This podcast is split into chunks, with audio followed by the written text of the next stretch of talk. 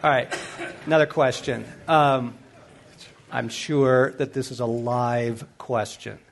What have you done with the economy? What has that done to you?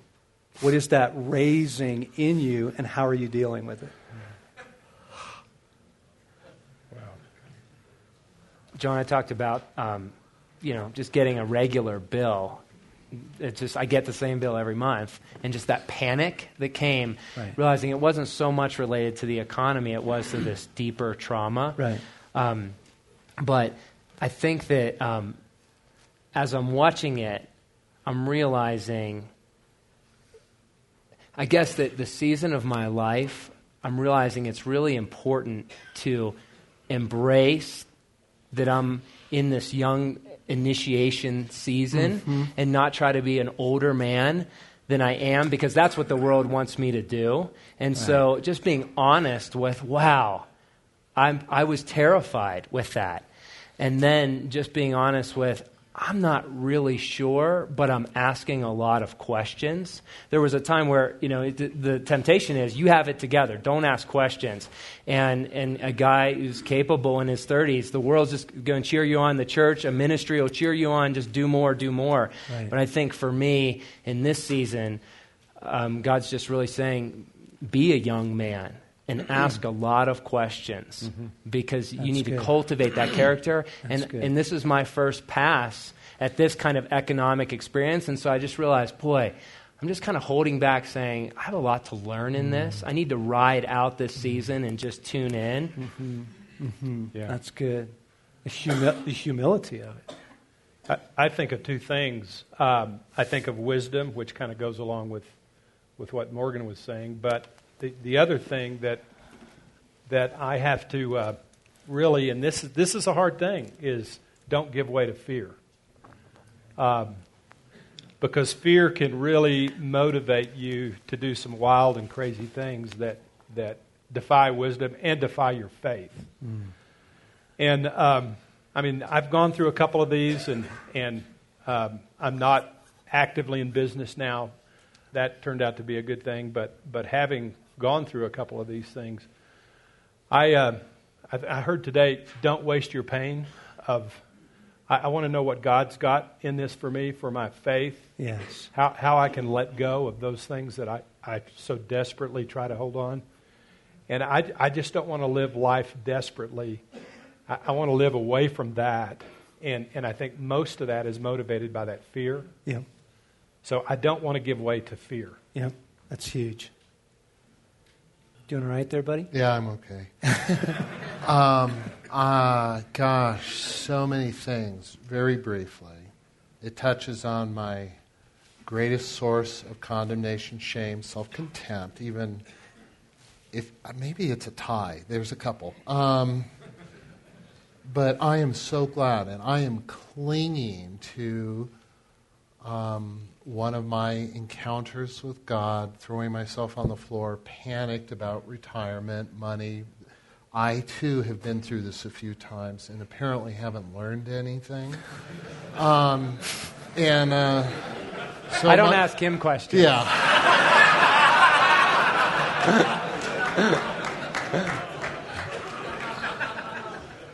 Um, so, gosh, I think it was. I think it was um, a year ago in August. It might. It might have been sooner. One of the things God said to me, um, Craig, um, with all the shame and stuff I'm feeling about finances and money, He says uh, the problem isn't money. It's unfathered places in your life, and the answer isn't money. The problem isn't money. The answer isn't money. Walk with me. Let me father you. And then hearing from him the, the tender words of a father that, you know, I care for you. Mm.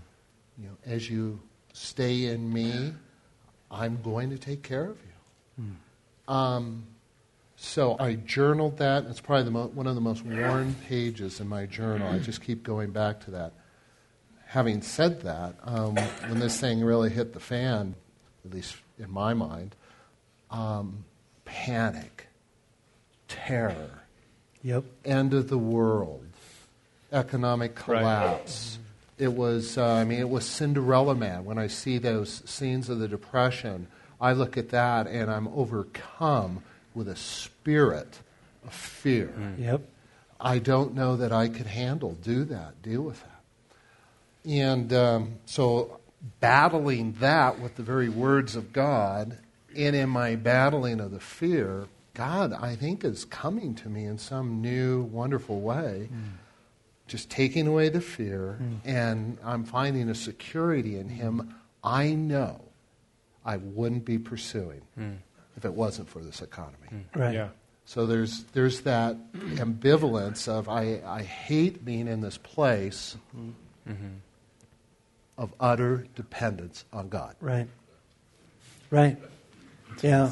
Which is what I most deeply want. Mm-hmm. Right. Mm-hmm. And which is reality anyway. Yes. Right. You know, I, that, that's what it, I mean, the immediate exposure in me was, whoa, I shifted my base of confidence somewhere in the last 10 years. Yes.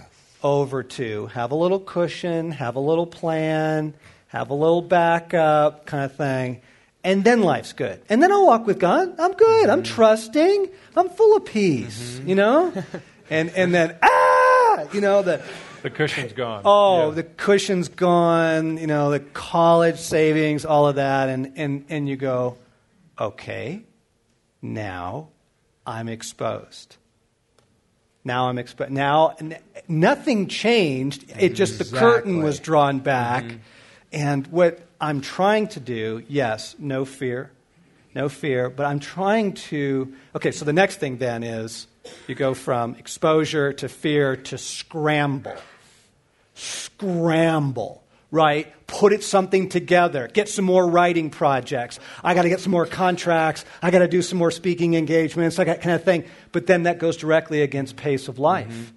That goes against my walk with God. Mm-hmm. That goes against everything I've learned, right? So suddenly now there's this collision of scramble or walk with God. And Father, what do you want me to do here?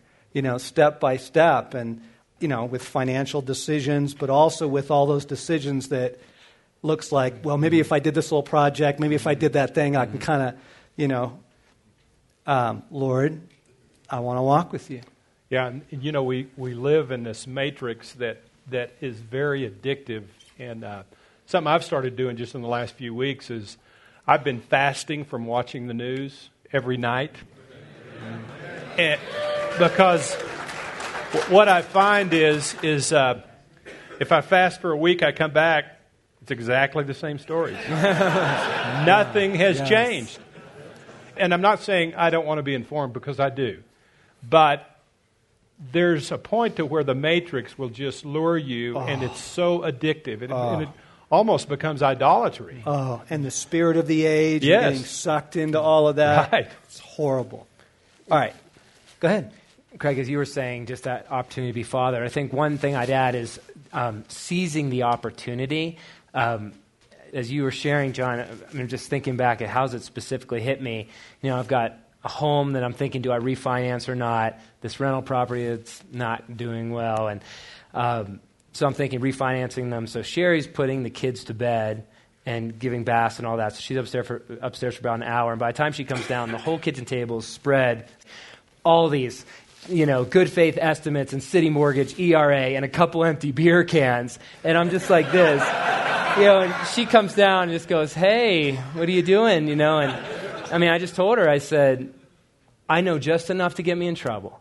You know, where is the guy to say, Oh, yeah, don't go with the 15 year, go with the 30 year, and here's why, put this towards this, that. And, and I said, I know enough, but man, I'm just still shooting at targets. And just felt so unarmed and inadequate. And it was, and by the grace of God, she intervened, you know, and just said, she reminded me, you know, you know the men, ask them. And then the next day we did a podcast, and Bart was there, and I said, Bart, 15 year, 30 year, this property, what would you do? And help point the way, but to seize the opportunity because it was ripe and it was a fatherless mm. place. That mm. was the issue. It wasn't my mortgage, exactly. it was fatherlessness. Exactly. Yeah.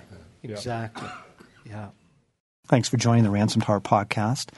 For more, come to our website at ransomedheart.com.